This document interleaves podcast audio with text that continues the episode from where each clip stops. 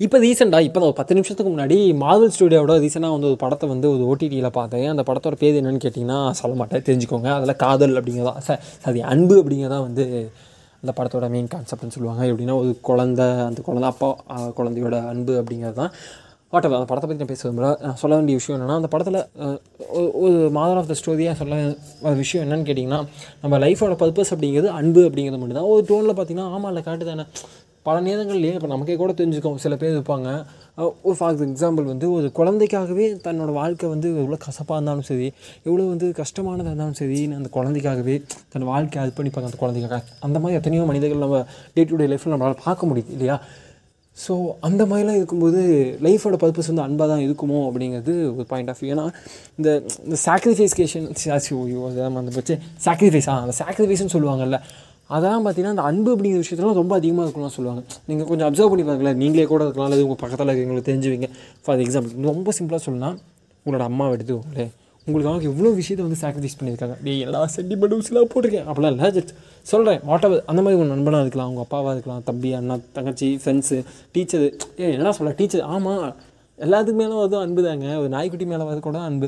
நம்ம பெட்டாக ஒரு வளர்த்திட்டு போவோம். அது அது நம்ம கூட மேலே விளையாடும்போது லேசாக அதோட நெகம் நம்ம மேலே பட்டிருக்க மாட்டாது அந்த வழி நமக்கு பேச தெரியாது. ஒரு அது கொஞ்சம் அதோட அன்போட வெளிப்பாடாக தான் நமக்கு தெரியும் இல்லையா? ஸோ அன்பு அப்படிங்கிறதா வந்து ஒரு முக்கியமான வாழ்க்கையோட பர்பஸ் அப்படிங்கிறத அந்த படத்தை சொல்லியிருப்பாங்க.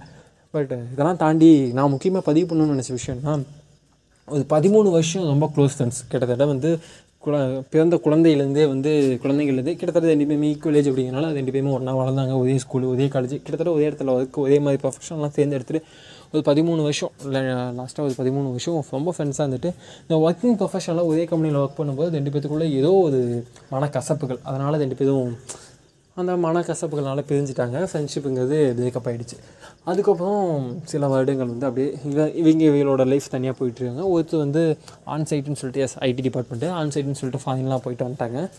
வந்ததுக்கப்புறம் இது மேலே இந்த பழைய ஃப்ரெண்டு மேலே வந்து ஒரு ஒரு மாதிரி ஏன் நான் நண்பன் எப்படி இருக்கான்னு தெரியல அப்படின்னு சொல்லிட்டு போய் பார்க்கணும்னு ஆசைப்பட்ட போது அதுக்கு இவருக்கே ஒரு ஆப்பர்ச்சுனிட்டி கிடச்சிதுன்னா அந்த ஆன் சைடு போயிட்டு வந்தான்னு சொன்னல அந்த பர்சன் வந்து மேரேஜ் பண்ண போகிறாரு ஸோ ஆன் சைடில் ரொம்ப விஷயம் ஆகுது. ரெண்டு வருஷம் என்னமோ தான் சொன்னாங்க. பட் ஃபுல் டீட்டெயில் எனக்கு தெரியல.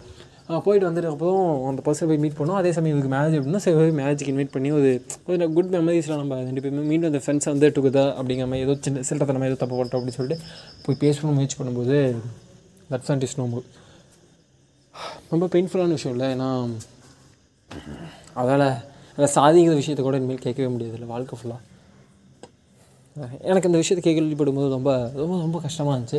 ஆக்சுவலாக அது யாருன்னு பார்த்தீங்கன்னா என்னோட சென்ஸ் ஆஃப் ஃப்ரெண்ட்ஸுங்கிற மாதிரி என்னோடய ஃபேமிலி ஃப்ரெண்ட்ஸுக்கு அந்த சர்க்கிளில் இருக்கக்கூடிய ஒரு பர்சன் ஒரு ரீசெண்டாக ஒரு மேரேஜ் ஃபங்க்ஷனில் அதை பார்க்கும்போது ரொம்ப அப்செட்டாக இருந்தது. நான் அப்படி பார்த்ததே இல்லை. அது அப்புறமேட்டு அப்படி பேச்சு கொடுக்கும்போது அவர் இந்த மாதிரி சொன்னது எனக்கு ரொம்ப கஷ்டமாக தான் இருந்துச்சு. ஏன்னா இது ஒரு சின்ன ஒரு ப்ரொஃபஷனலாளுக்கு வந்த ஒரு சின்ன மனசு கசப்புகளை வந்து பர்சனலுக்காக எடுத்துக்கிட்டு அப்படின்னு.